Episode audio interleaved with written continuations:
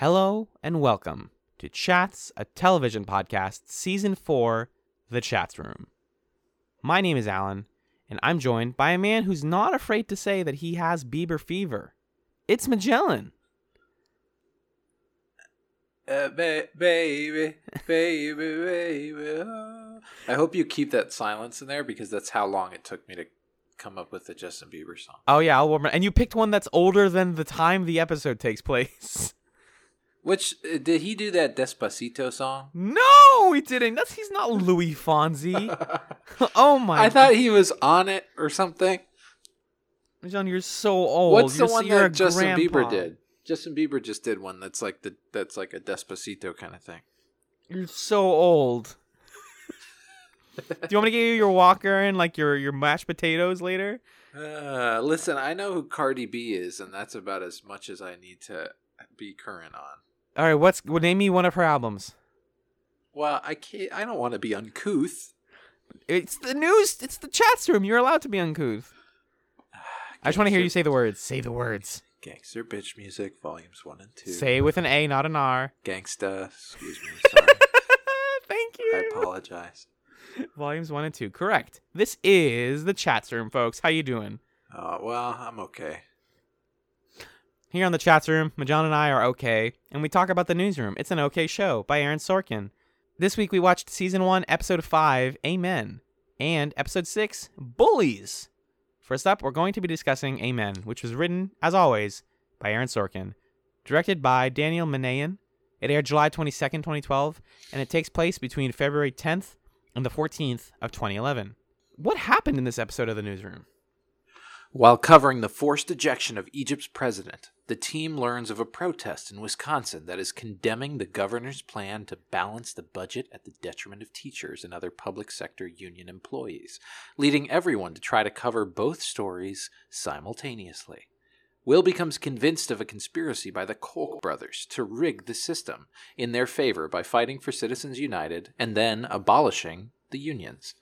Elliot is assaulted while covering Egypt abroad and is sent home. So Neil asks one of his online friends, codenamed Amen, to be their journalist in Egypt while the internet is still down. Amen has to reveal his identity to be trusted, and Neil worries about how this coverage might endanger his friend. Finally, every man hits something or gets hit this episode. Will almost pays Nina off for writing more slander about him, and instead pays to cover the cost of freeing Khalid, aka Amen, from military jail.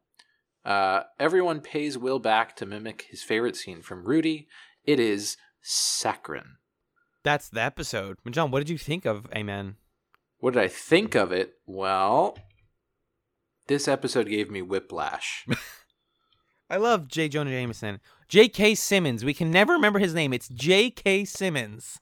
He played that role like 12 years ago. not, every, not everything was 12 years ago. I mean, vaguely. Name me something that wasn't 12 years ago. Exactly. You can't. The, the 2016 Olympics? Eventually, that'll be 12 years ago.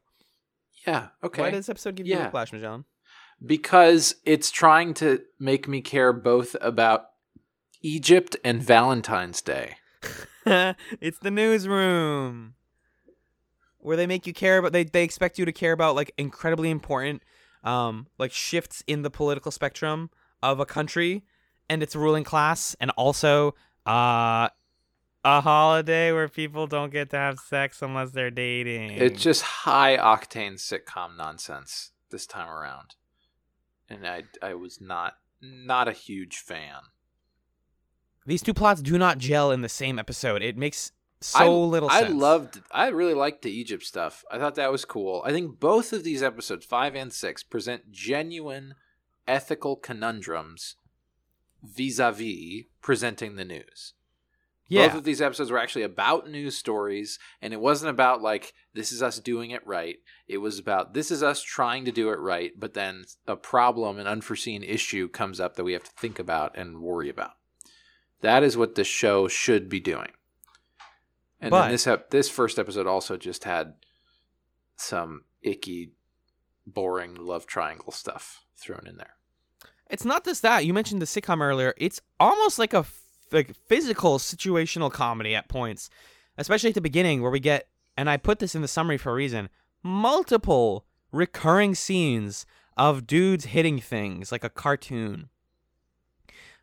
The episode I believe begins with Jim and Maggie trying to get some video moved across the office really quickly and they're both freaking out and how do we down this it's 2010 we don't know how to download video packages quickly premiere exports so slowly which it does and jim runs out the door with a usb stick and then runs into a glass door like a windex commercial idiot Whatever.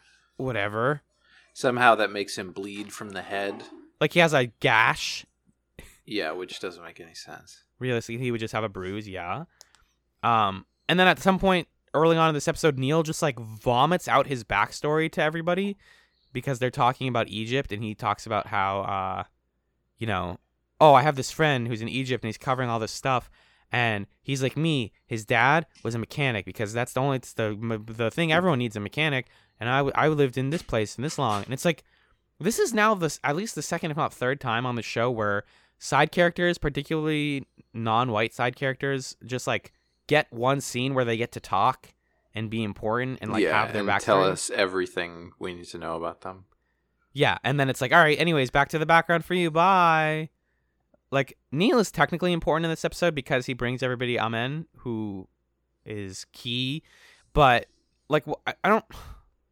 I feel like Neil is again just used as like an information dump, not for himself and for like the the the politics going on and like the culture going on in Egypt, uh, and the internet, especially in the second episode. Woof Yeah, right. and it's all it's all handled like you said dreadfully seriously uh it's Well, ju- I don't want to jump to the end of the episode, but too quickly, I guess. But the whole way that this is tied together is Will's conversation with Nina, the gossip columnist, where essentially he says, "Lay off my staff. These are the best people. We're real journalists, not like you guys." And then he he's, he starts to rattle off like, "I've got it's just." He just reminds us how bad the whole episode was because he's like, I've got an executive producer who has to subtract on her hands. It's like, okay. I've got one guy who was beaten up in Egypt. That's legit. And then one guy, it's like his hand hurts because he punched his computer. and another guy hit a door. And the other guy hit hit a door on purpose. looking for a boss who we're just wasn't doing there we're doing the real news over here. it's just it's not it's not clear some of this stuff obviously you should be taking seriously like elliot being in egypt and getting mugged and injured that's legit. That we got to take that seriously. But don jumping at the door and like dislocating his shoulder or something yeah. was i supposed to laugh at that? Was i supposed to think that like this is the news the way you're supposed to do it? You're supposed to throw yourselves at doors. I just yeah. That is a really good question is how serious are we supposed to take all this like ridiculousness? And if it if if we're supposed to take it seriously then like what purpose does all of that serve like what does jim hitting himself on a door on a glass door like tell us about how good the news group is it doesn't tell us anything in my Uh, opinion yeah, I mean, I guess it's just that that noir thing of the hero accumulates injuries throughout the story to show that things are getting tense or that time is passing. yeah like we're we're we're in the trenches almost But it doesn't. Uh, it doesn't really feel quite the same here because they're still in their their protected ivory tower in the middle of Manhattan, where they're not really going to be injured by these things. I mean, right for the cast of this crew, one of the most like serious things that happens to them in this episode, again excluding Elliot because um he is just like a vehicle for them to introduce Amen here.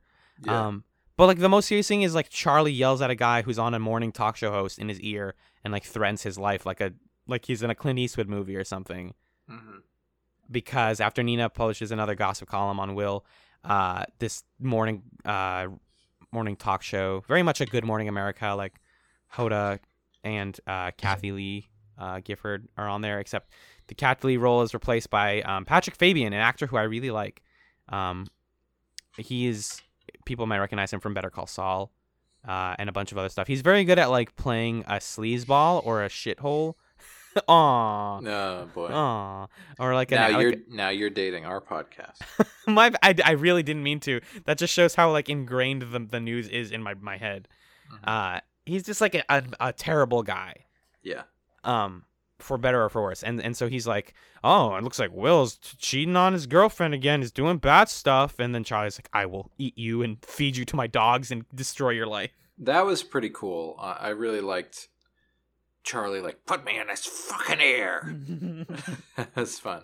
Um, I get. Let's talk about the the plot that got the morning show talking because this is, I guess, this is one of the bigger side plots of the episode. Um, the the whole situation with Mac and her nice boyfriend Wade, who turns out to be not nice. Wade is running for some kind of political office, and he's been on the show a few times. Mac didn't know, Will didn't know that he was running for office. Uh, and so now there's heat coming down on them that's saying, like, oh, her boyfriend has been on the show quite a bit. Maybe she's trying to boost his chances.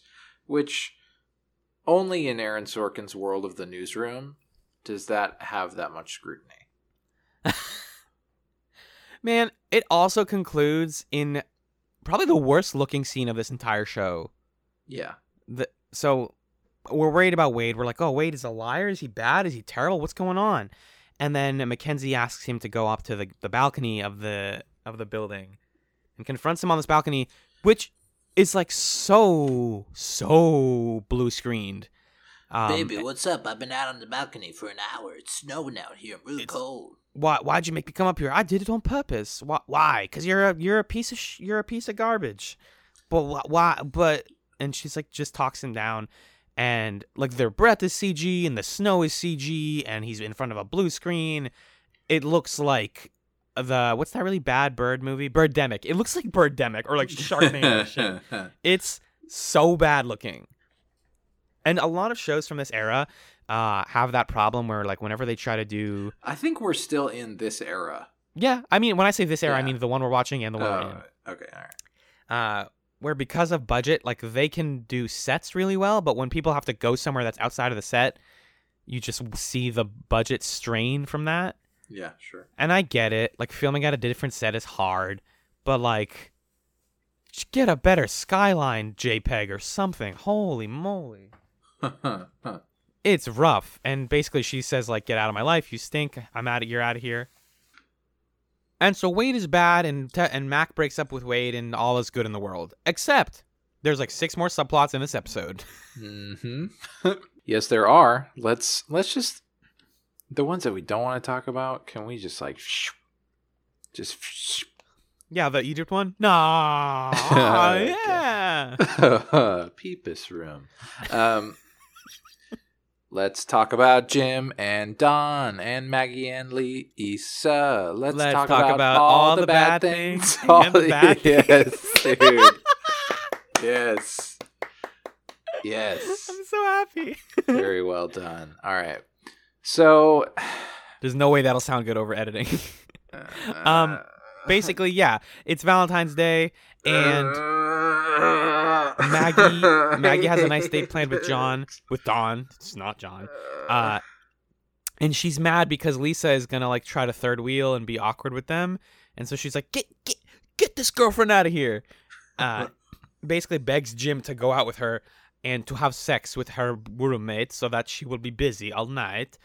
Because this plot entirely centers around Lisa being obsessed with Valentine's Day and being Yeah. the type of girl that's constantly disappointed by men, which that part's Yeah. relatable. obsessed with Valentine's Day and has never had a good Valentine's Day and will forcibly ruin Maggie's Valentine's Day. Uh, So, uh, yeah. I feel like we've had more scenes of, of people talking about Lisa than Lisa talking. And so it's just sort of like, ah, it's my crazy friend. That's what felt very, very sitcom about this. they're they're doing all these like hoops. They're jumping through all these hoops just to get Lisa to pla to placate Lisa like she's a shark in the water. Like we oh we gotta you gotta get her these chocolates. You gotta get her this sexy lingerie, and you have to fuck her, and you have like to give I've her all all. nice- I've already reserved your like restaurant and your whatever and this and that. the hotel. it's nuts. It's so much. No It girl is like that. No woman is like Oh, that. It Come on. It does, it's not consistent with Maggie's character because what that what isn't she conflicted about this Jim stuff? And wasn't she jealous of him being with her roommate? And now she's just unabashedly like, "Hey Jim, I really want to fuck Don in a hotel." So I've concocted this elaborate scheme Yeah. To make sure that I get to fuck Don in a hotel. And Don's like, I'm gonna fuck Maggie in a hotel. Oh yeah. And the whole time Jim's like, "Wait, Don got a hotel for you and me? what? That's, That's so, weird. weird. what, what? What? No, but what it really- situation. What it really climaxes in is Lisa comes to the office, publicly berates Jim, and then Maggie defends Jim's honor and is like, "No, he's actually a good guy. You need to like him. He's a good guy." Because A, we need Maggie to defend Jim because they like each other, and B, every time a guy is shitty on the show, a woman has to spend the whole episode defending him. Why does this keep happening? Oh my god. Oh my god. Why does this keep happening? Why is that Mackenzie's entire character is that Will needs to be protected? Why? Wh- Hmm. Aaron! Aaron! Stop! Come on, bud. Ugh, it's bad. There's nothing else to say about it. It's bad. All right. It doesn't actually occupy that much time in the episode, but it's super bad. Yeah, we'll just leave it behind. The only other thing that Jim and Maggie do is they are investigating. Is that this episode where they're investigating a harassment claim against Will? That's the second episode. That's the second one. Yeah. In Oh, this episode, they're like talking about. In this episode, they're doing the teacher strike stuff, Right. Okay. which I thought would be cool to talk to you about as a teacher, but they don't. They don't bring it up that much. No, not really. It's not really a teacher thing. It's more just about the idea of of it being a union thing. Um, and it's a way for them to rehash or think about Citizens United. Um, but they don't. I don't know. They don't really do it in that meaningful of a way. You know what's funny? If this was an anime, God, first of all, God. Second Yeah, of all, I'm hooked. Tell me more. You've sold me on your premise, and now please continue. Um, if this was an anime, them bringing up the Koch brothers and Citizens United over and over again would end with like this episode with would end with like a shadowy uh, old two old men petting the same cat, Right. talking about like oh another notch in our belts, ha ha ha ha ha. Yeah. And then like at the end of the season, we finally meet one of the Koch brothers, and he like falls into a volcano. That's what this show is turn is doing with the whole Koch brothers controversy. Is like building up to some sort of climax that I don't even remember if we get. It's it's real it's sort of it's just so convenient and not inspiring at all to blame all these big societal issues on like the Koch brothers. Obviously they're doing a ton and they are at the helm of the sort of conservative takeover of local America, which is a huge problem uh, Yeah. in, in our political society. But presenting every issue as stemming from them leads to an a, a very easy cynicism of like, oh man, the Koch brothers run everything. What are what are we supposed to do? What's the average person supposed to do? They're just going to crush this and crush that and advance the corporate agenda. It's not really a call to action, and it's also not really that nuanced of a point because it's it's just saying everything bad is because of the Koch brothers. They're immortal. They're invincible. We're not going to be able to do anything about them. Uh, that's the news. That's how you do it right. blaming the problems with conservative America on a shadow government, on like shadow investors and shadow brokers and all that stuff, really like relieves the tension on the average American. Right. It makes people feel like they're not culpable in it's what's not my fault that the world Yeah. is is like falling apart. Like it's the rich people. It's their fault. We should we should d- take them down. Which, hey, I'm all for tearing down the rich. Uh-huh. Um, Sane. super, super for it. Definitely try to push my students to uh, to have some anti-capitalist tendencies in my class. I love it. I love it. Um, but at the same time, it's just it's just kind of it's just shallow and a little lazy to think that this is the right way of doing things, presenting things in, in this exact way. Speaking of shallow and lazy, Yeah, yeah. uh, Sloan has to explain to Mac how the Glass Steagall Act works because uh, Sloan. Okay, just couple couple of like actually shallow and dumb things. Neil punching a, t- uh, a computer monitor because Glenn Beck is being an asshole. Relatable, sure, Why did, how'd you Mhm. break your hand? He's like, he broke his hand in several places, and it's like, Aaron Sorkin, do you know how wounds work? Hands. Listen, I'll tell you, hands are surprisingly. Um, They break easily. They break easily. There are a lot of small bones in there. Little tiny, delicious. I ate the bones. I ate the bones. Just picturing that guy like eating his hand and going, "I ate the bone." Um, but so he does that, and then Mac uh gets made fun of several times in this episode for being dumb, and then is told to like go on air and talk about the economy, and she's like, "But I don't know about money. I don't know how one She's plus like one going works." to a conference or something. I think is what it is. yeah, it's the Paley Center, Yeah. Oh yeah, so they do film it. Yeah, you're right. right? Uh, and so she has Sloan tell her all about this stuff in a bar, in these scenes where just the worst bullshit of like. Oh, Will Will doesn't like me anymore, and she's like, "No, but Glass Steagall was about this," and she's like, "But Will, Sloan, Sloan, hold on. We're two women in a scene. We can't just talk about economics the whole time. please allow me to talk about the man, please." Can No, I just Sloan, just have a j- quickly? Oh, my phone's ringing. Got to talk about the man. It's a text from the man. Oh my god. And then they clearly are trying to make this joke about like how the two things are connected Right. because Sloan keeps asking her like how did it fall apart? Why did it fall apart? How did it fall apart? Referring to Glass-Steagall and the dissolution of the separation between corporate uh, investment and commercial banks, Uh-huh. but uh, Mac keeps taking it to be about Will and her's relationship and the whole situation with Elliot. And it's or no, yeah, with not with Elliot, with um with Wade. It sucks. It sucks. It's worthless. That's all I, I'm here to say. yeah. You know who's not worthless is Elliot. Elliot's alive. I'm so happy. My boy's safe. I liked I liked Elliot in this episode. I It's kind of weird the scene where his wife and him are in the middle of the room and they're like they're like doing a stand up routine to everyone Yeah. because they are. Be- she is being like thank you to everyone for all the nice things and and emails and letters and for the strippers that look like Egyptian police. Blah blah blah and. and then that like just- Yeah. Leads to a really dumb, useless joke where a stripper walks in and goes, "I'm here to beat to, to fascist government," and then they're like, "Get out of here, go away, stripper." This isn't the show for that. I know. That's another that's another sitcom beat for sure. There's, I think there's a screenwriting word for that thing where you put a non like a non sequitur at the end of a scene to segue. Um, I think it's called a non sequitur, but it's just that. It's just like, hey, anyways, like the equivalent of the cane dragging somebody off a stage. Right. The only thing I, I wanted to mention about Elliot was I really liked the little touch that Elliot is so injured that he can't do the news, but they still want him on there to show that like our journalists out there are getting beat up.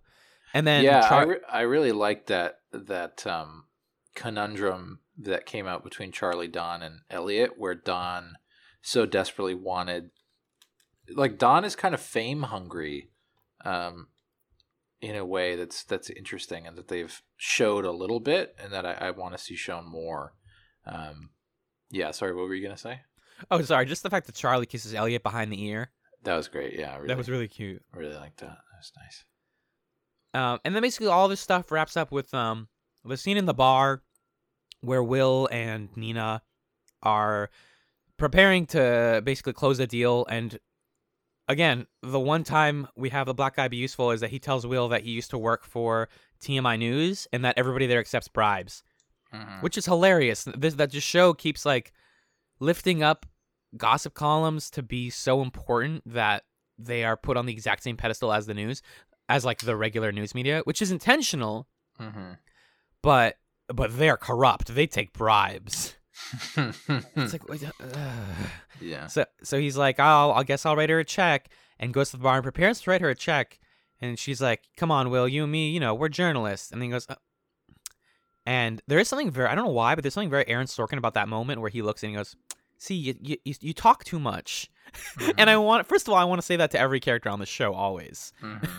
is you just talk too much when you don't need to. But he puts the pen down and goes, "Well, I'm not. You're not." And she's like, you, "I'm a journalist." And he's like, mm, eh, "You're also an asshole."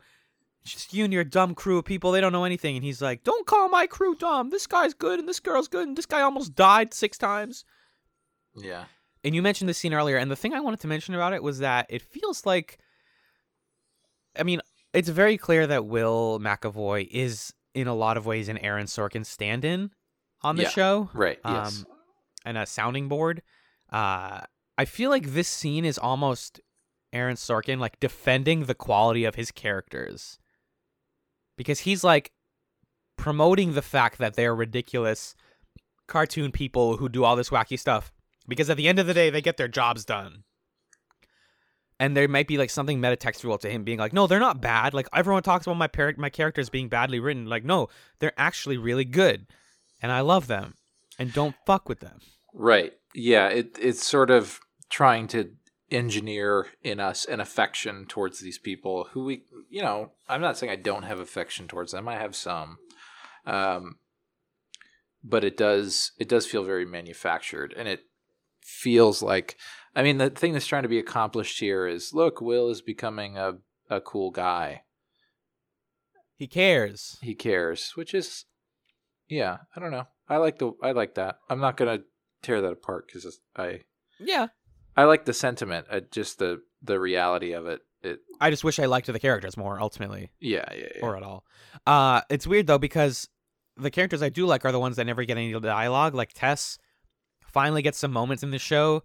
Um, one where uh, Maggie's like, "You can't have sex in a bathtub," and then Tess essentially like cartoonishly pops out from the side of the screen and is like, "Actually, you can have sex in a bathtub. You just kind of kind of put your legs in it." And they're like, "Ah!" yeah, that's funny. And then the other scene where Lisa is freaking out, and then Tess kind of diffuses the situation by being like, "Oh, our phones swapped again. You go to the same nail the nail salon I do. Oh my god." Mm. Try Sabra hummus. It has zero grams of trans fat and oh my god, cholesterol. Uh-huh. There's uh the episode wraps up with a really bad moment because um every time they're in a group, uh basically Will references Rudy, the film, the uh the uh 80s film. About Uh, a football know. player? You know, What's up? I know that the term spirit animal is not uh, the right term that we should be using for this concept anymore. But whatever the opposite of that concept is, for me, that is men talking about sports movies. like they're the best things in the world. Yeah. That is like the exact opposite of what I want. Weirdly, Or I feel like like- Jim in these scenes where everyone's like, "How have you not seen Rudy?" and he's like, "I was doing other things. I was in. A, I was a kid. What do you want from me?" Yeah, get over it, guys. Because every time, yeah, whenever people reference sports movies in this way, that makes them feel like they define their lives. I'm like, I didn't watch any of these. I don't know. I don't know. I know. Remember the Titans is good because there's like a rate. There's like racism stuff in there, but like a lot of it's dumb, and, and not everybody saw that stuff. And like assuming this sort of cultural, um, uh, uh, what there's a word for like the thing that everybody has experienced. I guess gestalt is like a close enough word. Sure. Um, but at least for men specifically, that like we've all seen that movie and like, yeah, Rudy, the scene with the jersey, and I've I had to look it up when I watched this the first time, and I had to look it up again because I will Hmm. I, I'm not I haven't seen Rudy. hmm Uh, but basically, they talk about um the scene where everybody hands over their jerseys because Rudy doesn't get to play in the final game, and uh, basically after finding out that uh, Ahmed was captured by the Egyptian police um, and put in prison, he writes a check to pay him off to basically pay for his bail, and everybody goes in and gives him like their small money checks to pay uh, him back for being a nice guy. And it's like obviously the Rudy thing is cute, but imagine going to the bank with with 45 $10 checks. That was the only thing I could think of during that scene was like I cuz oh my god! my sister is a bank teller and let me tell you like Holy shit, that's funny. cashing one check is a pain in the ass. Imagine cashing these like 50 crumpled up like different banks oh bespoke checks. God. What a pain for Will and what a pain for everybody at the bank. That's just like, what the fuck? This guy just brought like 35 checks with like $100 on each one. Like, what What? What does he want us Oh to do with God. this? Whew. And yeah, it's the sentiment that counts, but like, Listen, I a- I liked it in the first 15 seconds of it where I got what they were doing and then he stepped out into the center floor it's like, yeah, there's a line. and literally we haven't talked about the Egypt plotline yet. I, we'll talk about that in a second because it was the the good part of this Yeah. episode. But literally, you know, there's a young man in Egypt who's risk who's given up his anonymity, risking his life and limb to bring the truth to the American people Uh, and as soon as we, he's like, here's the stuff. For the rest of the episode, we don't see him again. He's just talked about. And the triumphant moment is for the white guy who had the money to do the hmm. thing. The rich white man steps out, and everybody's like, "Yeah, you did What a the nice big- guy." You did the big part. You're a really good guy." And he's like, "No, no, no, please, please, please, thank you, thank you, please." and and that last shot plays like something out of a bad Disney Channel movie where like the camera is panning upwards as everyone's walking through the line. Meanwhile, Neil is in the front of the shot looking at a Skype call with Ahmed and being like, "Oh man, it's my friend." And it's like you can't hear them talking because the audio is replaced by music and it's like so cheesy, but it's like that guy almost died covering a war and we're like, "Good job. This guy paid a bunch of money." Like it's so bad. It's so nakedly what the show always is, which is like championing these people over the people that they're helping out. Yeah, They always do this. The show never gets better about this. It's so frustrating. I I think it's perfectly valid to show Will making the choice of I'm not going to pay off the gossip columnist. I'm going to pay to get this guy free. That's cool. That's a good move for his character to make because it says a lot about where he's come from and what he's valuing. Yeah, he can be selfless sometimes. Yes, but then making everybody celebrate him totally robs him of that selflessness. And it then he does just not to have his moment. yeah, then it doesn't feel like a step forward for his character. It just feels like a part of his performance, I guess. Speaking of Egypt, this is actually a really big thing that happens in this episode. At the beginning of the episode, we are in February of 2011, uh, and February 10th specifically, and the Arab Spring is happening, and it just basically we're we're in the heat of it. Yeah. there's no internet in Egypt. Hosni Mubarak has been ta- has been deposed um, by the people in a democratic coup, um, and voted out by a person that I think someone in this episode describes as like his cut, like his like political cousin, essentially, like someone Yeah, who's not that like much that. better. But the point is, it's the thought of the matter. It's the fact that yo, Egypt didn't have a democracy forever, but people wanted it, and finally they like rose up and took down the person that was hurting, was ruining their lives for so long. Mm-hmm. And you know, for us, that is something that's really inspirational. And I remember at the time a lot. Like I do remember actually hearing about this at the time. Mm-hmm. Um, partly because my family's from the Middle East, and like this effect, the Arab Spring affected the entire Middle East. But like the idea that like maybe in America we could someday have the the wherewithal to like go. We don't need. We can use things like social media and the news and uh, the way that we publish our information online to help us showcase and broadcast to the world like hey we are there's a revolution happening here the Right. revolution will in fact be televised Mm-hmm. there's something really inspiring about that like it's not just going to happen and then be gone it's going to happen and we're going to have record of it and that's why amen is so important is he is that for this channel for for acn and it's really inspiring like I, I those scenes of like all the people chanting we are egypt we are free egyptians uh really got to me and was very Yeah. emotional um just because of like how much i remembered about about what was going on at the time but like Mm-hmm. I don't know, seeing Elliot is just like in his apartment, just like hanging out, like, hey, anyways, so some stuff's going on. Hey, there's gunshots. And I really, I was so glad they didn't like kill Elliot or something in that scene. Yeah, right. Because then that immediately brings up the question of like, are the rebels bad? Like, who, who, who killed him? Like, did did rebellion like lead to somebody dying? Is that make it a bad thing? Mm-hmm.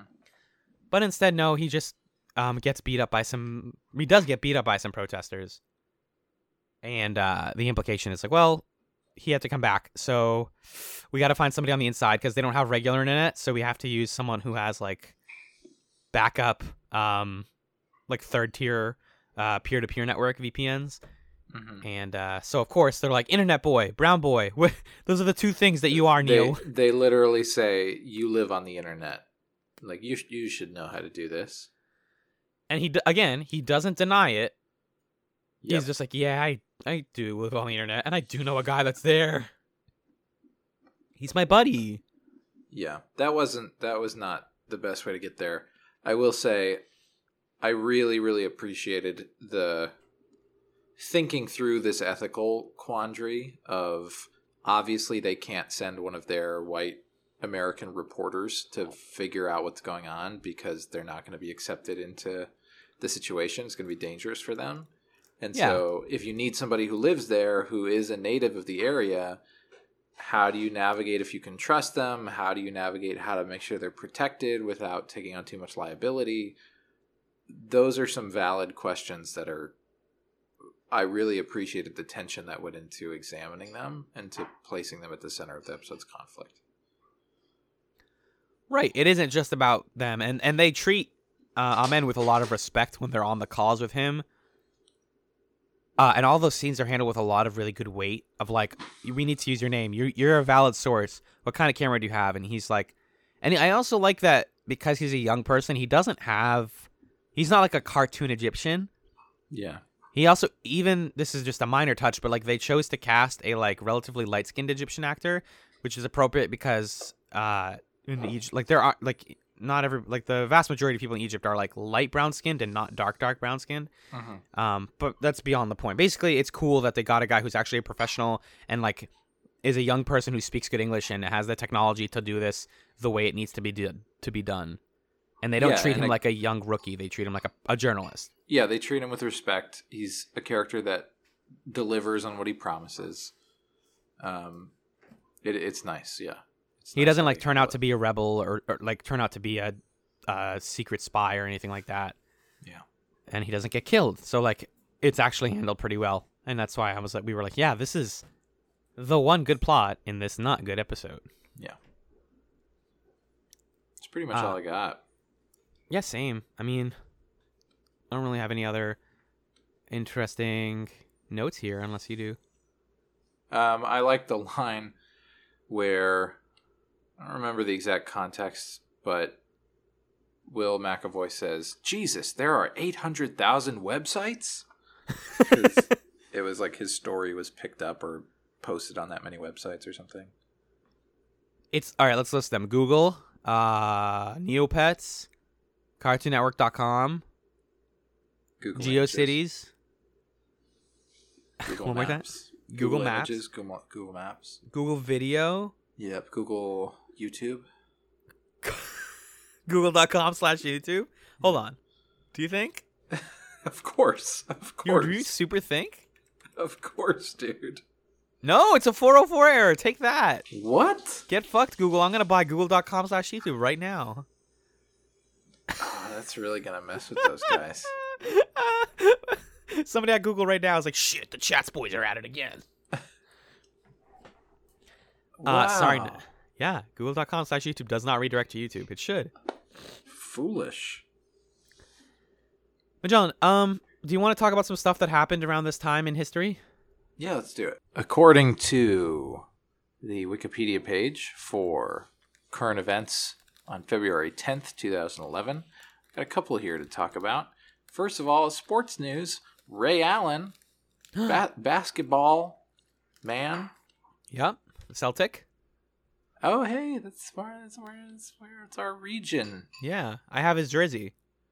No. The only reason I have his, his, jersey is You have his jersey? because it says, yeah, I bought it from him. No, I, I have a jersey that says his name on it because it says Allen on the back, and that's hilarious. That's funny. I do, though. Yeah. I wish Ferdinand Magellan had played for the Celtics. That I think he played for the Jazz. yeah. You like jazz? Uh, I don't know if that's from, but you always say that. It's from Ray- Bee Movie. Oh, oh, oh, yeah, yeah, okay. Yeah, yeah. My, my You always say that. I'm so annoying. I, I quote Bee Movie. I quote Bee Movie to my friends all the time. I'm the worst. What's the deal with with me? me. What's the deal with my sense of self? Ray Allen, uh, hey, surpassed Reggie Miller for the all-time NBA record for three-point field goals made. That's not what they're called. Field goals? no, no. I don't know that I can trust you. Uh, not YouTube, Wikipedia. Google.com slash YouTube. Google.com slash Wikipedia.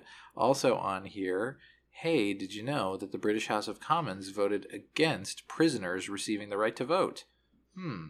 Wait, pretty what? decisively. Why not? Why can't they vote? I think it's because they're prisoners. Can can American U.S. prisoners vote? Uh, Oh boy, maybe we shouldn't be hosting a podcast about the news. Well, no, because seventy percent of like America. This is a first of all. Before someone corrects me, this is a wrong statement I'm about to say. Seventy percent of Americans are in prison. but you know what I mean? Like so I many think people it's are so in it's so it's so. Um, this is I mean this is part of the big uh, movement or, or controversy around the disproportionate imprisonment of men of color because many states disenfranchise felons.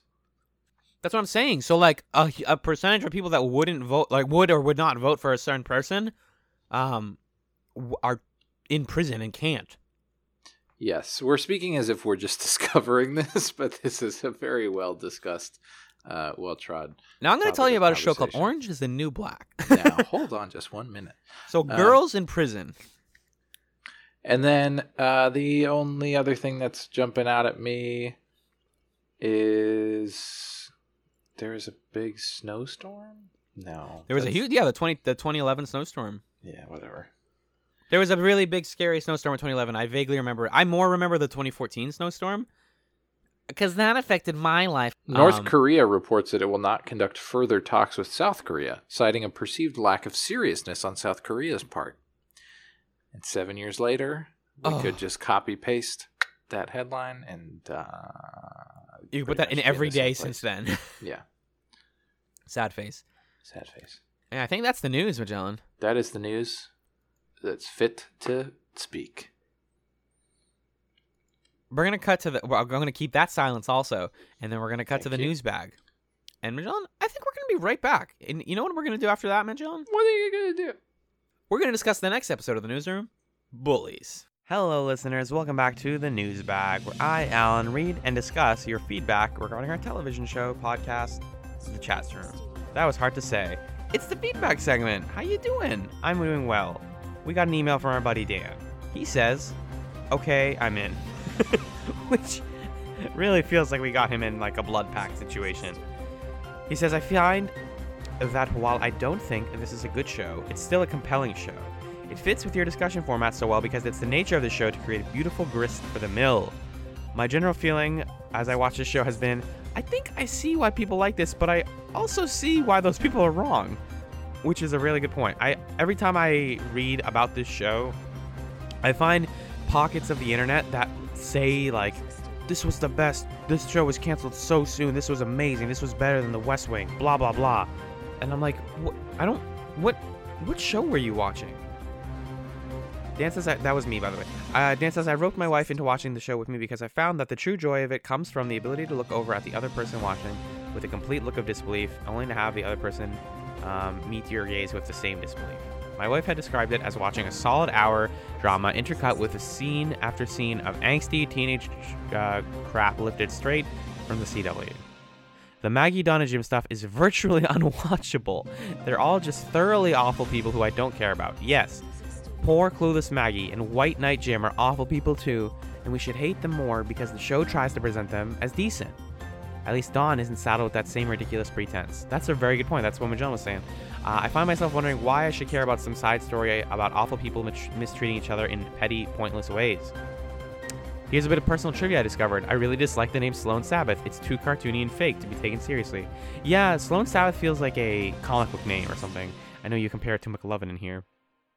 Uh, regarding Amen, when they had the Rudy reference, I started saying fa, and at the end when they started giving little checks to mimic the Jersey scene, I was able to conclude finally with uck. What an odd, ill-fitting parallel. The irony, which I can only assume to be completely missed by Sorkin, is that it was a scene completely made up in the Rudy movie and didn't happen in real life. Yeah, that's a that's like the textbook version of the we added this to the movie because no one does this in real life.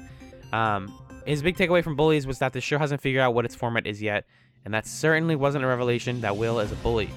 In general, the show often has frustrating moments where the newscast benefits from hindsight uh, that the characters wouldn't have had. There are scenes when I just throw my hands up in the air and say, Are these characters reading the script ahead of time?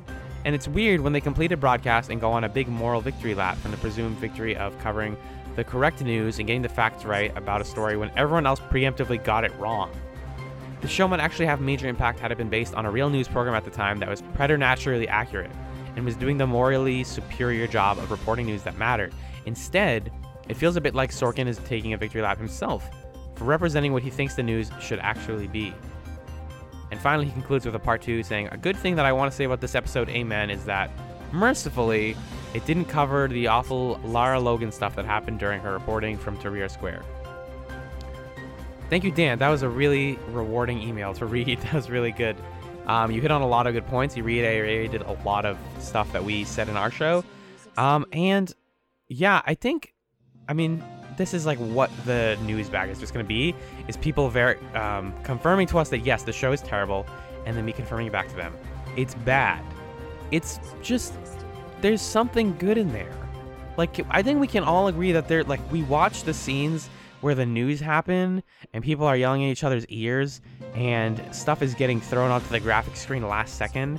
There's just something cool about that. Like I want to watch and as Dan says, like how cool would it be if there was a real news studio that was like this where they kept getting things right and they were shooting for complete accuracy and getting ahead of things.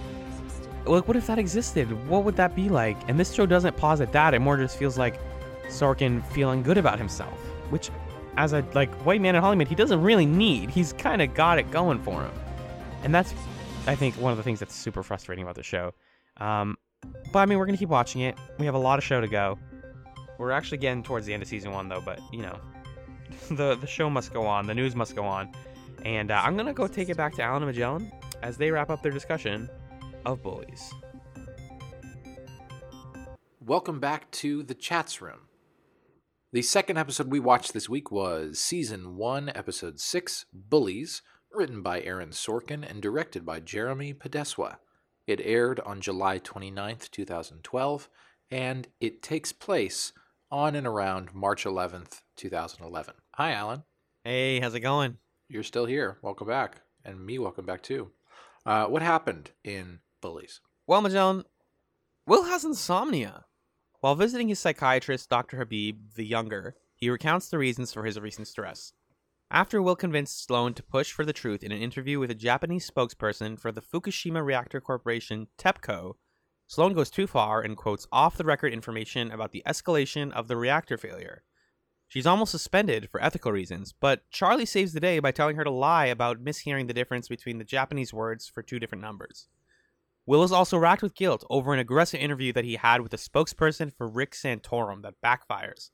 And finally, Maggie and Jim are told by Mackenzie to dig up some dirt on Will after he's almost accused of sexual harassment. All this leads to is Will buying a ring to make Mac think he always meant to propose to her. Dr. Habib allows Will to go with the sleep aid he requested, provided he starts actively concerning himself with his mental health. Whew! Spicy. I I'm gonna go ahead and jump the gun here and say that I liked most of this episode. Hey, me too.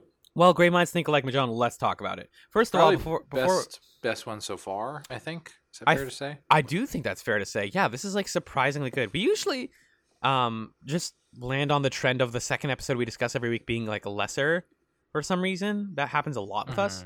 Uh, but not so this time. Um before I before think I- it's easy to get exhausted watching two of these episodes in a row, too. Yeah, definitely. You're you're less likely to be like gravitate towards something in the second one because you just watched one. Yeah. Yeah.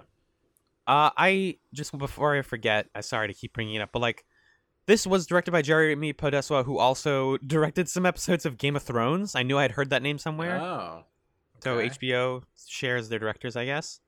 And then another recent episode was I think co-written or directed by Gideon Yago, um, who this is from last week was like a very famous MTV VJ back in the like early 2000s.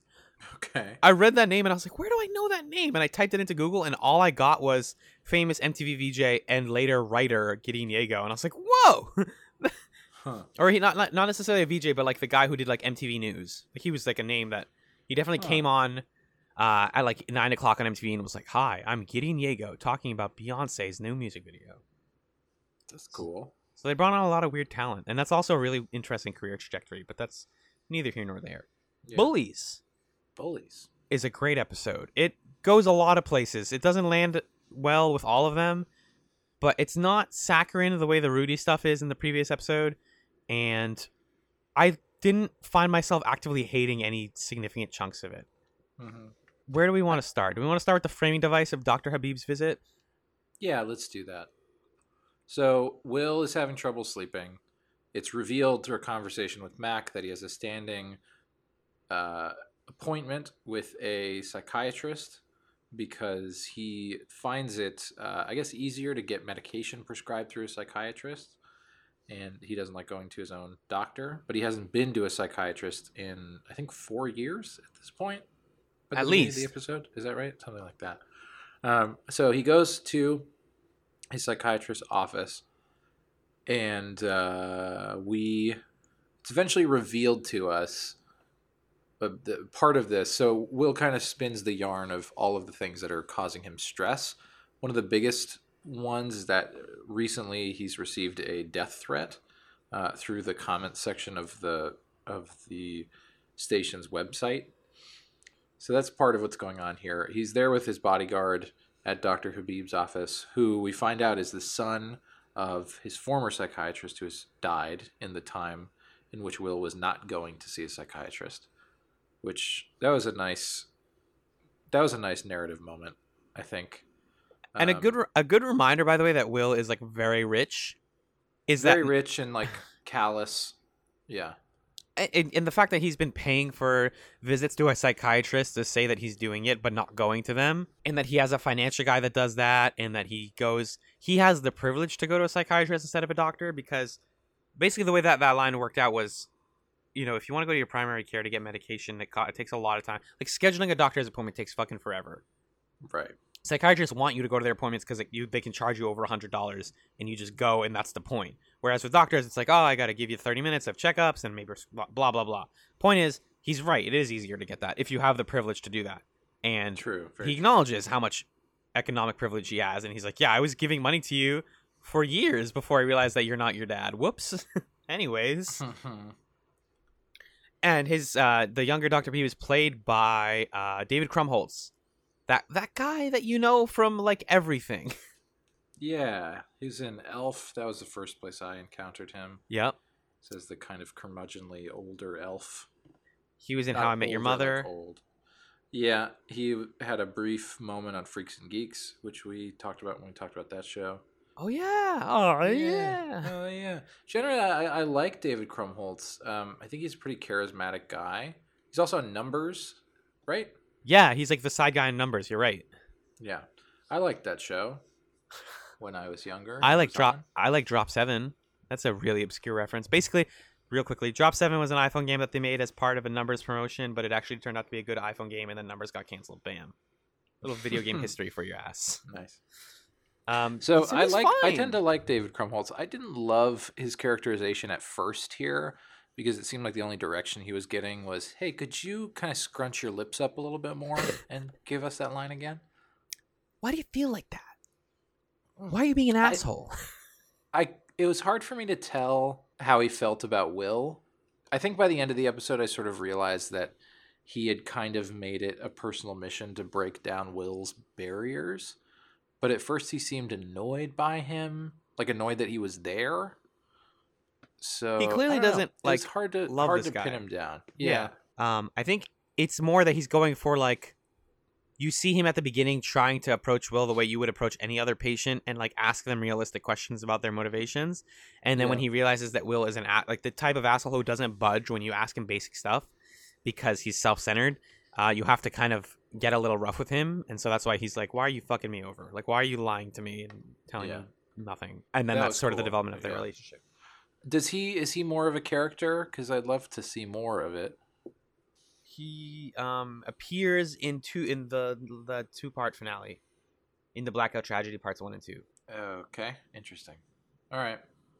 i don't know if he's important but he comes back that that time Gotcha. Well, then I guess we'll uh, hear more from him a little bit later. Anyway, so I, I ended up liking the character. Kind of a bummer that he's not going to be more of a regular, maybe every once in a while kind of guy. That's okay.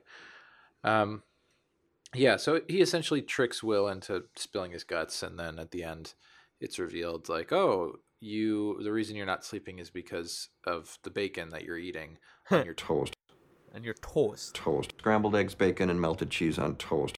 people i feel like I, I- we don't get that much feedback about the what we say sometimes because people want to talk about the show but like are we crazy for how much we talk about will mcavoy's accent I don't think so. I don't think so. I mean, Coke is the way he says Coke is hilarious. The way he says toast is funnier, and he says Yeah, it so can't- fast. It was a big surprise to us. Listen, this was the biggest moment of the episode for us, folks. Um, big, big surprise that he says the word toast that way. Toast. I, I remarked that it feels like he said the rest of the words and then like bit his lip on that one. We'll play a clip of it right here. Toast. So tell me that Oh, that I've- doesn't sound I've, super. I've been I've been playing clips of it over. oh, and this is we we live in the clips of it. We're playing clips behind this talking. Invented, invented, invented, invented, invented, invented a new sandwich: scrambled eggs, bacon, and melted cheese on toast. So he loves his toast. He eats a lot. He invented the the the like McDonald's sandwich, breakfast sandwich, Yeah. Which is just eggs and bacon on bread. Good boy, he did it. That's a bad diet. That's really what's happening. Like really, literally. Tell me what happens in the present of this episode. Will goes to a psychiatrist who tells him he's eating a bad, he has a bad diet. Done, did it.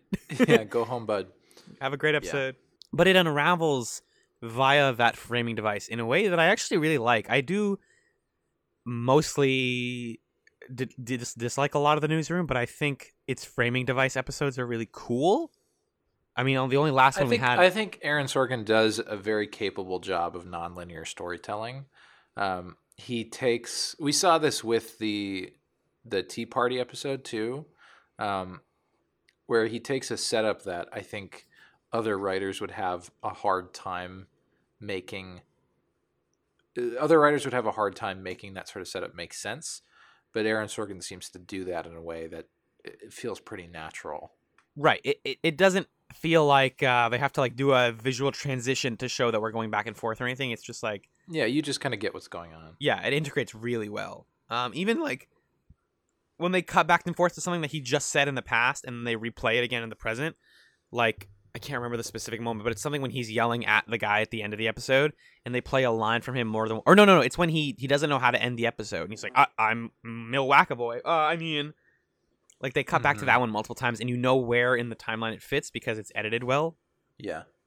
Anyways, Will is receiving death threats from comments on their website, and Neil, the internet nerd, has to try and make. he has this whole spiel. Will has this whole thing of like, we need to take away anonymity on the internet. I'm gonna fix the internet. This is terrible. Why can't you have your name, your age, your b- p- location, and your level of education on every post you make?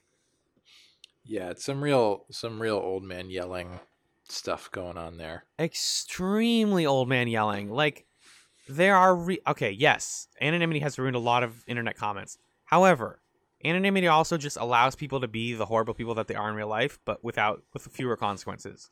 Like it doesn't make people bad that they are they're anonymous, and also a lot of people are able to use anonymity and like usernames and handles on the internet to protect themselves.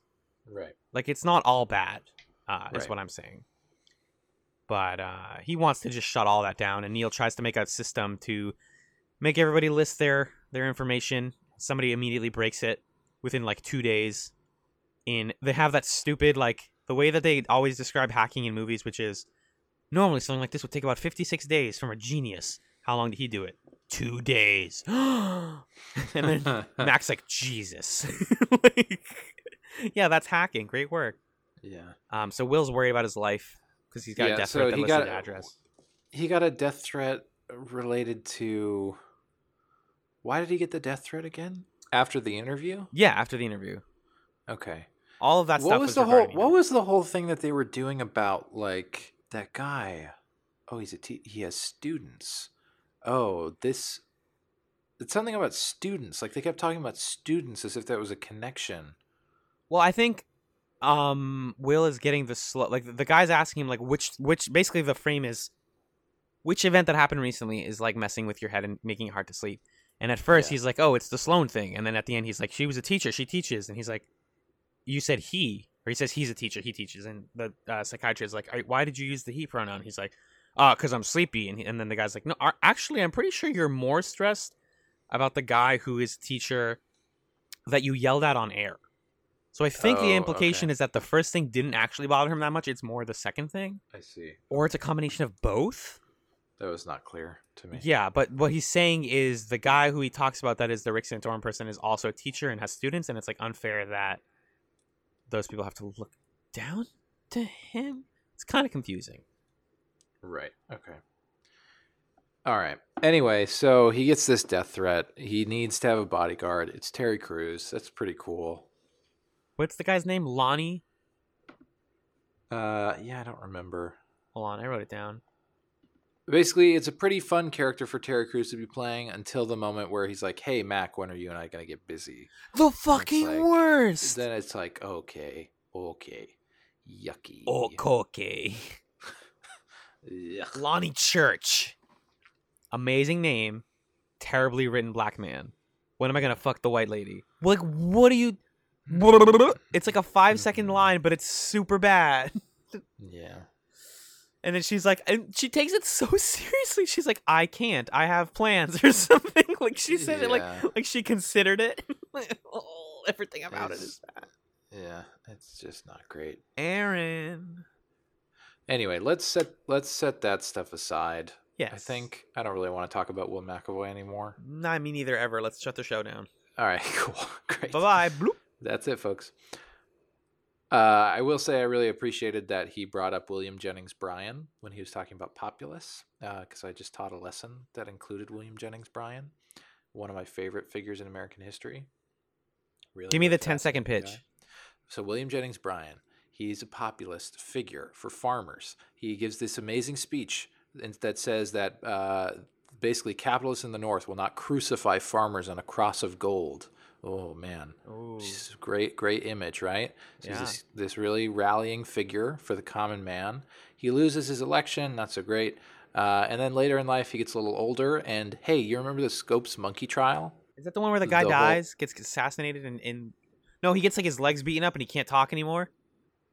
What's the thing I'm thinking of? You've recently explained it to me. What? It's the American history thing where the people were like, no, that they should have slave. I'm so sorry, people at home. Where they're like, they should have slaves, and then he gets beaten up in like in the Senate, and they're like, whoa, that's crazy. Oh, oh, oh, the caning of Charles Sumner. that's the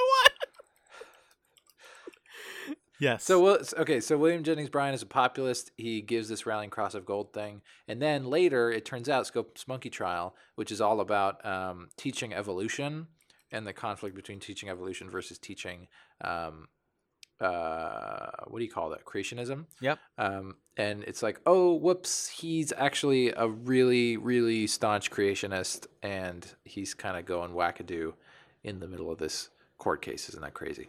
Anyway, really fascinating guy. Caning of Charles Sumner.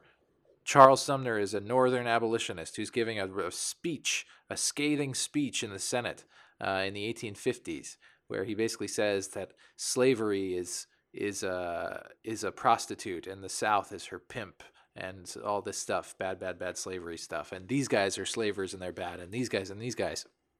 And so then Preston Brooks, representative from South Carolina, takes it very personally and decides that he needs to reexert his honor and the honor of his family and his state by just going into the Senate chamber with his cane and just beating Charles Sumner uh, until he has to be hospitalized for months. And nobody really does anything about it because Preston Brooks's friends have guns there in the middle of the Senate chamber, the middle of the Senate chamber, holding it up to other people, holding them up to other people, and uh, it's nuts. And then the Civil War happened. So there you go. Wow. History, history time. Anyway, so Will brings up William Jennings Bryan. Thank you, sir, very much. Keep it alive. Keep fighting Now- the good fight. Keep fighting the good fight. Now, goodbye. Um, let's just Jim and Maggie. So they're on this sort of weird task where Mac asks them to look into uh, accusations of Will being a. Uh, it was, was it sexual harassment or it's just uh, verbal harassment? Like, uh, is it about him bullying and berating people? Is that what it was? The way I remember it was there was the somebody under Maggie's name reported that Will berated her publicly for doing something wrong and Yeah. filed it under sexual harassment. They haven't it hasn't been formally taken through to the like the HR yet. So Mac is trying to stop it before it gets there and becomes an issue. So this is basically a pre-issue. Uh, right. They don't. They don't want it to become another story. Exactly. So she's basically saying, guys, dig up everything that they could find and, and and like tell me if there's any dirt that I should know. But also, if you find anything about me in there, you know, maybe pass your girl a couple of those slips, you know. So they're doing this opposition research on Will, and they essentially find out that he's amazing and is uh, that he hasn't had any problems. He's like the most interesting man in the world. He's traveled a lot and um like is a conservative. I like that joke about like oh, he also wrote for like the one of the George Bushes and they're like, "Wait, he's a Republican?" And she's like, "Yeah, he's a re- what the fuck?" yes. Yeah. Yes, guys. Yeah. I guess we never thought about it, which is just the viewership of the show. Hmm, hmm. anyway, so that that all amounts to a hill of beans, pretty much, right? Pretty much, There's- yeah. There's really no point to it except, oh my goodness, oh my goodness. Should I talk about the Don's conversation with Sloan now, or should we wait for the Sloan plot? Let's wait for the Sloan plot. Ba- What I remember from the Mackenzie stuff is that she finds out that he got an offer from Fox to be on a talk show in LA and he was going to take Right. it. Like he almost took it. And she freaks out. She goes to confront yeah, him about yeah, it. Right. It turns out he bought her a ring and was totally planning to propose to her and not go to LA and that he was it was a fake offer and that he loves her and then she's placated. But Dr. Habib is Then like, "No, a fake ring. Yes. Dr. Habib eh. is like, "What? You're you're actually fucked up for buying a, a fake ring to do this whole plot. super fucked up, super manipulative. Super Holy lying to your partner. You're like, like yeah, she cheated on him, but like ultimately, history will determine that like Will was the shitty guy, the shitty person in that relationship. Or at least that they're, you know, it's not one of them that is to blame. It's not one sided. Yeah, Cause that, but then, but then it's like, oh, but it's redeeming because he kept the ring and got rid of the receipt. So, okay, we'll come back to that. I'm sure. That's Yeah. Chekhov's ring right there. yes. Uh, Is there anything else left? To, is there anything else left to talk about except the good good Sloan plot? I think it's pretty much a good, good Sloan plot. Yeah, It's good good. It's really, I liked it a lot. I like Don in this plot for once. I always liked Don, and I also liked Don here. I have grown to love Sloan. I I know that she's written terribly a lot, and Olivia Munn's not the best actress in the universe, and she isn't. I'm just immediately re- reneging on my point I just said. I like Sloan. I like the idea that there's this character. She's like the one woman who cares about her respect, like self respect, Mm. and like I respect. I, I like that a lot about her, um, because she is basically tasked with replacing Elliot for late night because his child has like getting a tonsillectomy, uh, and so she's like, I I'm I guess I'll do it. And right before that, Will is like, Hey, Olivia Munn, hey Sloan, don't go soft on them. Don't let don't let the people that you interview just like say stupid stuff and then let them go. hmm You should challenge them and be a good news person. And she's like, All right, all right, older man Yep. gets on the show. Basic, basically, Yeah. the conflict is that Sloan had a. First of all, Sloan speaks Japanese, and Olivia Munn actually speaks Japanese because she was raised in Japan. Rock and roll. her life, which yeah, rock and roll is pretty awesome. Um, she has a pre-interview with a rep for the corporation that is involved in the Fukushima nuclear disaster, uh, where she essentially gathers the information off the record that the reactor's at a level seven instead of a level four, and she tries to get that information on air. She tries to push for it, but she can't get it because the interpreter um, is translating things differently than what she's saying. First of all, super cool idea um, for this sort of tense scene where she's pushing and pushing and saying, That's not what I said, or you're misinterpreting me. Um, and then she goes into speaking Japanese. I don't know why Charlie and Don were so upset about that because if that happened on national television, that would be the most viral It'd be sick as hell, actually. that would be so so cool. Like you know, imagine Anderson Cooper is is interviewing somebody from you know Germany or something, and then he just drops into some German in the middle of the interview. That'd be sick. That'd be awesome. I mean, frustratingly, the reason that they're bothered by it is because a lot of like ratings culture and like what makes the news popular in their minds and in the corporate mind is like somebody needs to be able to tune into this and immediately know what's going on, and you can't go off topic and you can't like Yeah. freak out or flip a table, and you need to like keep it in an understandable like modern plain English way, and then literally flipping to Japanese. Like imagine like seventy year old woman turns on the TV and it's like, what the hell is this? And then they don't watch It's That's it's true. bad for ratings to have people suddenly speaking a different language in an extended conversation. Like that's just confusing to the viewer, I guess. But I Yeah. agree. Like if I got to see a clip of this, I'd be like, "Whoa! Like I'm turning to this. I'm checking this out. What's going on?" Yeah. So really intense scene. Uh, huge moral conundrum for Sloan. She's shown as a character who has competencies uh, when it comes to economics, when it comes to knowing the Japanese language and the Japanese culture, and then she gets herself into a bad situation because she gives into um, you know self seriousness or hubris or, or something like that.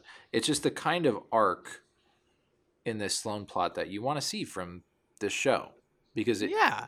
it shows what she's good at and then it shows her coming up against a challenge that we haven't seen before and then it, gets resolved It's- and that's nice i like that i like that rhythm and i like thinking about the ethical problems that are at hand here Right. Like you said at the first half, when people do the news and it, it's about them doing the news, the show rules. Everything I- else sucks. I really, really wish this is what I realized in this episode. I would like this episode or this show so much more if it was exactly the same, except that it was not framed as people doing the news right. It was just framed as people doing the news. If it was just a show about this is a news station that's trying to do their best, but it's not about like we are going to reform the news. It would be a much, much better show. so, would you prefer a like documentary where you get to spend a day or a week in a newsroom, or do you want a dramatization that is just about them doing the news without the dra- relationship drama, but it is dramatized? You know what I'm saying? Like it is still this stuff, the big the big stories. I think the Sloan plot, more or less, is what I am Yeah, looking okay. for. Yeah, which is a dramatized story about doing the news, Yeah. where it it's a morality play about a certain ethical problem that comes up with newsmaking or news doing, um, and it's not necessarily bogged down in sitcom bullshit, and it's not necessarily bogged down in vapid idealism. It's just about here's the problem that the character has to try to navigate, and we're going to explore this problem together right now. This is a big reason why I was really excited to do this podcast with you is because we get to talk about the stuff that in the in this show they don't delve into, but it's so fascinating. So, like for example, I would love for them to have gone more in depth on the ethics of what it means to be off the record. Right. Not just say like, oh, even though it was off the record, she can't like it doesn't. And this is complicated enough that I cannot tell the listeners or you enough about it confidently. But I think off the record is supposed to mean this cannot be broadcast, but I can tell this to my people in my work. This is confidential within the work environment. I can't go online and tell you people about this. But that is Yeah. the boundary. It's not like she tells the other people to leave the room, but then she immediately tells Will and Mac the off the record information. So it's like where where was the boundary supposed to be? Well, I think she partially had them leave the room to make him feel more comfortable, and also partially maybe they were taking note of things, because she wasn't taking. She was speaking, but they were the ones taking note on the conversation. Oh, so it's more about like Um, what you wrote down. Yeah, because the idea is if you're going to present something as fact, then you need proof that it's factual. So that proof either has to be in our interview beforehand, in our notes, it says this, or it has to be what they're actually saying right in the moment. And she didn't have either of those things, which was the problem. And it leads to her making a unfortunately making a full a, a, a making a really accidental terrible situation worse um by telling them that hey guys it's what he's saying what the guy's actually saying and what he told me off the record is that this nuclear reactor is like deadly and it's going to kill a ton of people. Run for the hills. Right. and i just yelled at him in japanese. And then she hang- she closes it. Don freaks the hell out. Charlie freaks the hell out. She's suspended she gets mad. She talks back to charlie which is like my favorite scene of the episode. Mhm. just the like two loudest voices. Because sloan at, up until that point has never been that loud. Like literally last episode or the new year's eve episode she's like i don't know how to talk to people. And now she's like don't call me girl. And it's like that's great. finally there's a woman on the show who stands up for herself and isn't terrible. Like wow. For like five seconds i was so happy. Aaron, you did it. Except wait er what saves her at the end of the day is Charlie's brilliant plan. Oh my god. Listen. So the Sloan plot is so fun, interesting, intense, and then at the end there are a few moments that totally just just leak the air out of it. Um, the first is she's having a conversation with Don about like the information's real, whatever, whatever, whatever. This is what he said, and then Don in the middle of it is like, is, does Ma- is Maggie in love with Jim? And so it's like, I don't know. What do you? I'm gonna get not- fired. This is not my plot line. But need not only know. that, but like, okay, Is is Maggie in love with Jim? I is Maggie in love with Jim? Be honest. I don't tell me. No, it's it's not only that, but the fact that you know, first of all, Charlie comes up to her and says, "Hey, you should lie and say that you misunderstood the difference between four and seven, because they're only one syllable apart in Japanese." And she's like, "But I, but I, but I'm don't un- I don't misunderstand that. I'm very Yeah, fluent." I speak fluent Japanese. Don't. Yeah, don't. and then they keep they keep re- relaying to her in sort of a kind of clever Sorkin-y way, where they're like, "No, you don't understand Japanese." Mhm. and it takes her like six or seven tries to be like, oh wait, no, no, no, I do, but I have to say I don't. But that means that I have to lie on air about and prove myself to be incompetent when I'm actually not. And then she turns to Will and is like, Mister Man, what do I do? And he's like, say you're a liar. She's like, okay, and then she does it. the the nuts thing about the interaction is she turns to Will and she literally says, "Help me, I need wisdom." and Mackenzie's there and she says, "I have wisdom," and Sloan says, "No, Mac, you don't." Oh no, she says your wisdom usually leads to and like makes explosion Yeah, noises. Right. That's literally the interaction that happens here. That's real. We didn't make that up. That's nuts. It undoes everything. totally, totally unravels the legitimacy of this plot. Not entirely. There's still so much of it that I appreciated um, and that I want to see happen going forward. I'm now pretty invested in Sloan as a character. Um, early on, I was didn't expect that to happen. Yeah. but it's like, ugh, really, It okay. really I think punted on that one. the the only way that somebody could defend that plot is to say that this entire episode is actually about Will, but like why that doesn't work. That's not no, no. I'm not gonna This whole- allow it. This whole show's about Will. Yeah. Well, then why are we watching it? If I don't like Will, then what? Everything else about it is good. Mm. It's like a show that tries to be about something, but everything, all the side characters are better.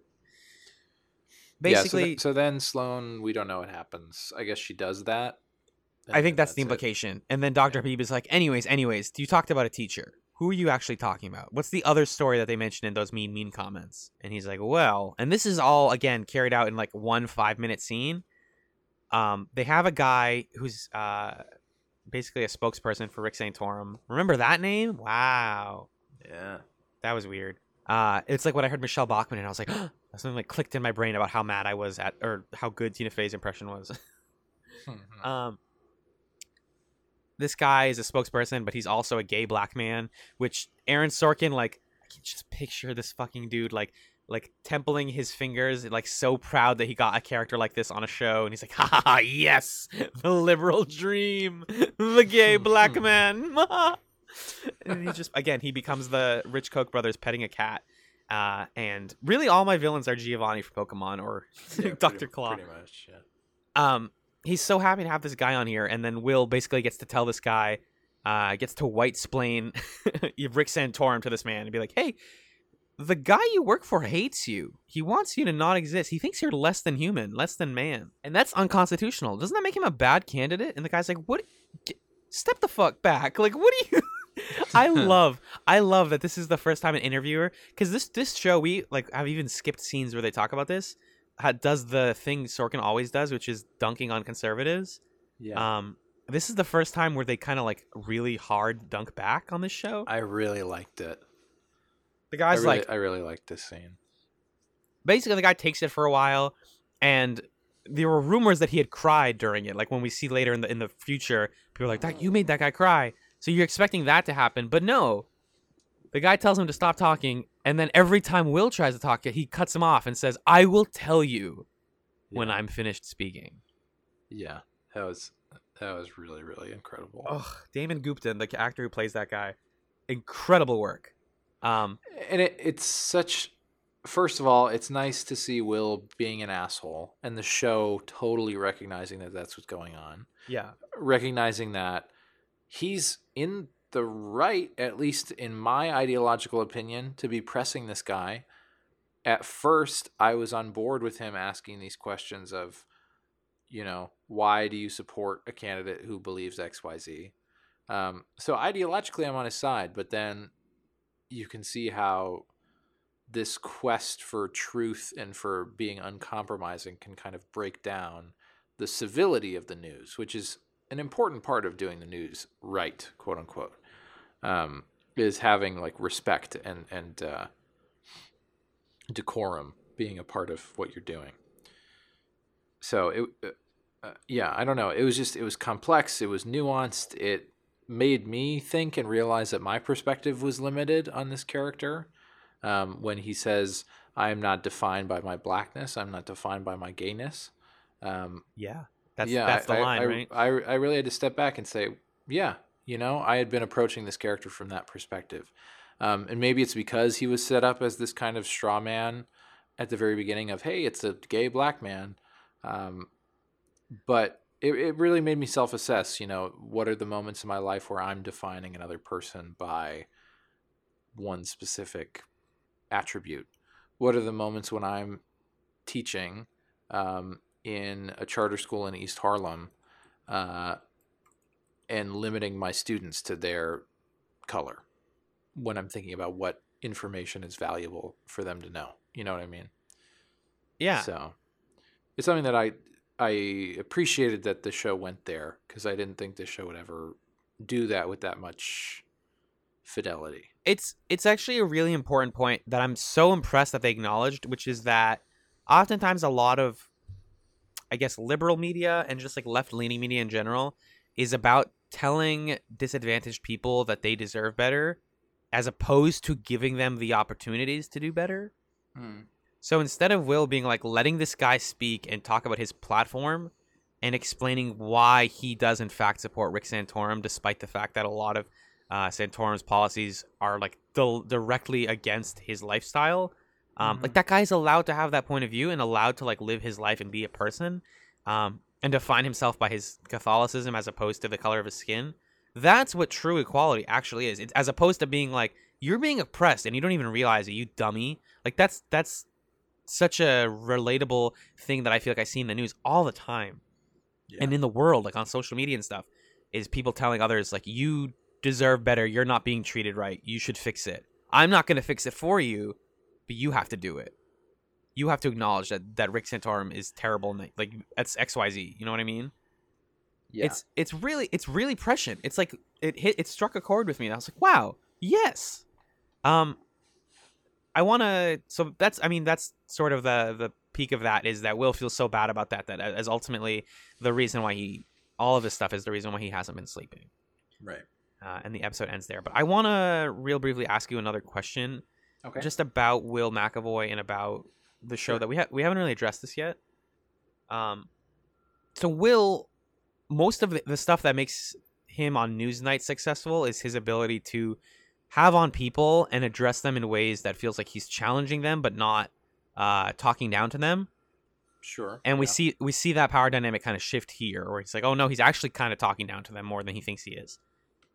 Do you think there are like media personalities today doing what Will McAvoy is doing and doing it well? Um, and where is that? Like, why don't we talk about people the way that it seems like everyone's talking about Will McAvoy, like celebrity news critique people I that are think- actually, you know? I think there are. I think there are plenty of TV journalists who are doing that sort of thing.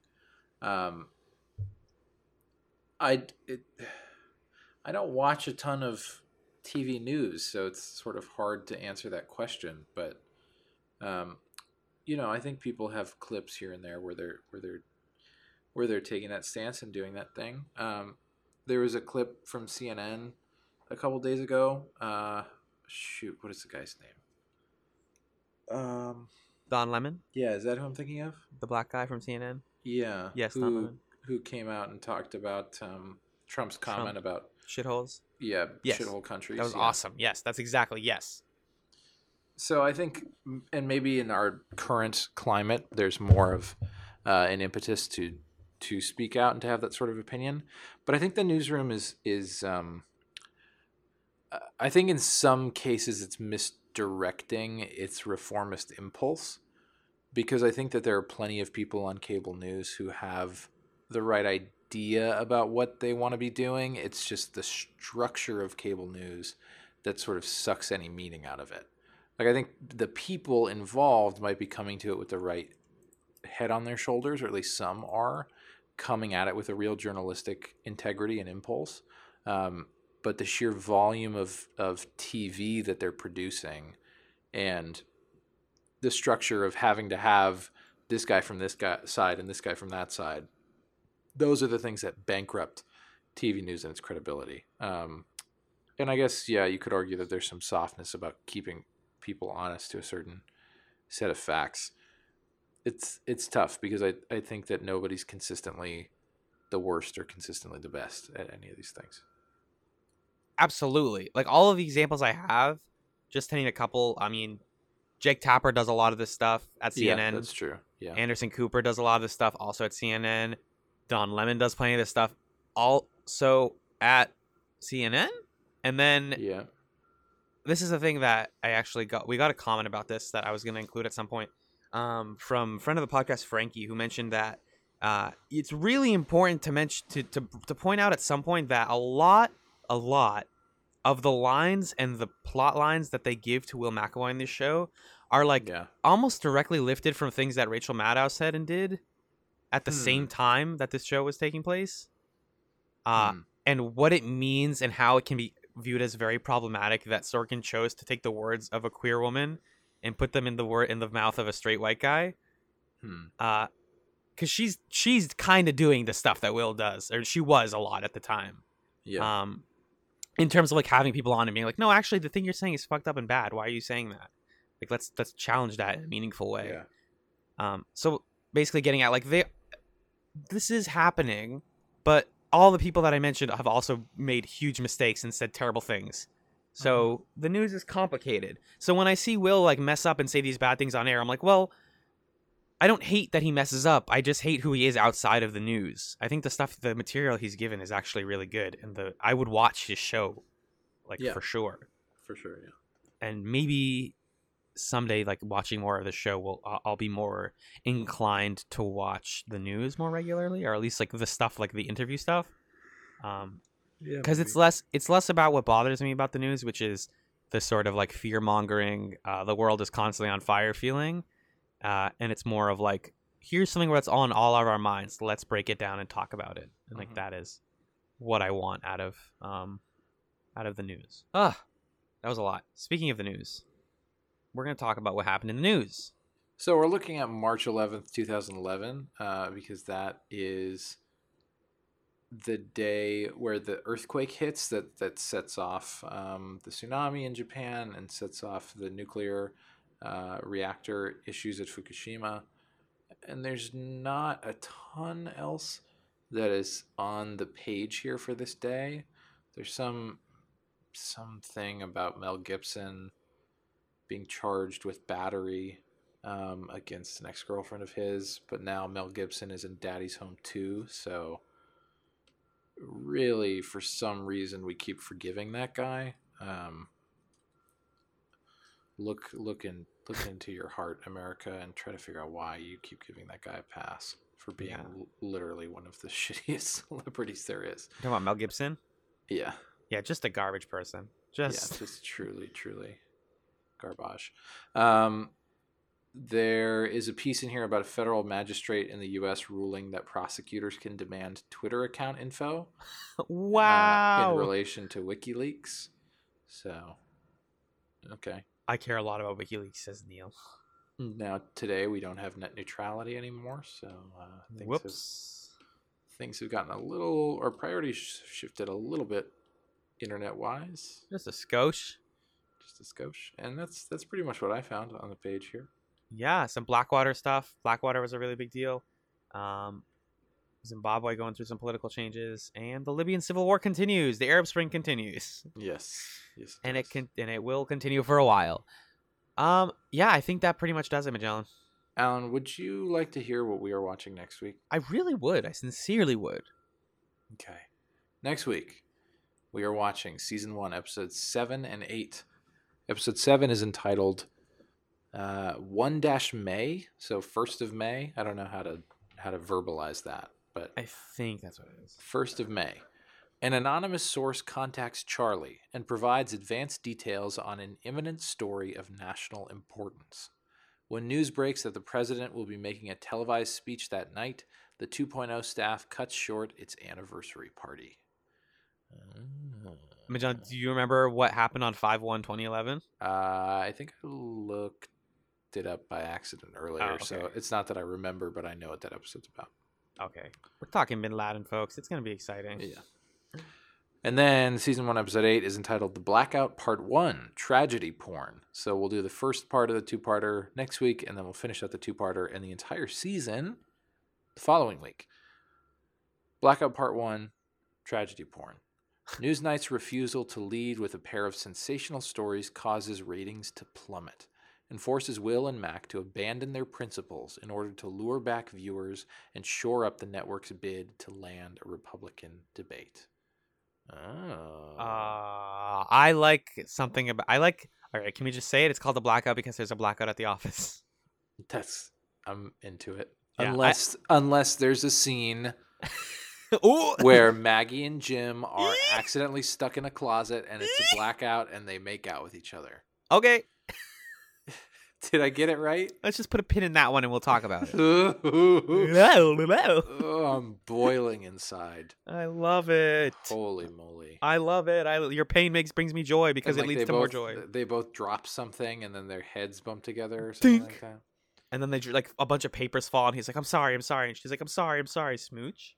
Yeah. Majan, Yeah, what's up? let's plug some stuff, Yeah. First, can I just say sorry? Last thing about the newsroom right now. please. There's so much more talk about tabloids and ratings than I wanted in my news show. It's important. Well, yeah, but literally, I didn't. Eh. And don't give a fuck. Don't care. All right, let's talk about plugs. Allen, where can people find the show online?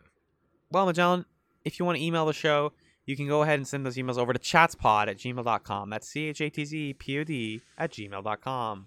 We love receiving your emails. We, we feature them in a segment called the News Bag, which takes place between the episodes. You probably just heard it. You can also tweet at us. Tweet at chatzpod. C H A T Z P O D over there. I love tweets. I love DMs. I love. Uh, you should just follow us there in general because that's when you'll find out when episodes go up. Um, and please do us a favor if you have a chance, rate us on iTunes. Hopefully, give us five stars. Um, let people know that you like the show because we love um, hearing about new listeners. We get emails every once in a while being like, "I just discovered your show," and it warms my the cockles of my heart. Yeah. The cockles. Cock. The cockles. God, Magellan, where can people find you on the internet? They can find me on Twitter at just a fluke. That's J U S T A P F L U K E. They can also find me on another program coming back this weekend for real, entitled Adulthood, which is spelled A D U L T H O O D. I think I, I think I've done that joke before. Yes. Um, it is a podcast in which every episode I cover 15 seconds of the movie Boyhood, and I do something related to that and to my life, and that's the whole deal. my life. My life, my wife. Allen, where can people find your life? People can find my life and my wife over at twitter.com slash Allen Ibrahim. That's spelled A L L E N I B R A H I M. And you can listen to me on another podcast. It's called Fireside Friends. It's a monthly pop culture discussion podcast. At the end of January, we're going to be discussing Doki Doki Literature Club. It's a video game, it's a visual novel, and we just recorded the first half of the show, and it's great. Nice. You can find that at firesidefriends.net. Thank you, dear listeners, so much for listening to this episode of The Chats Room. Good night.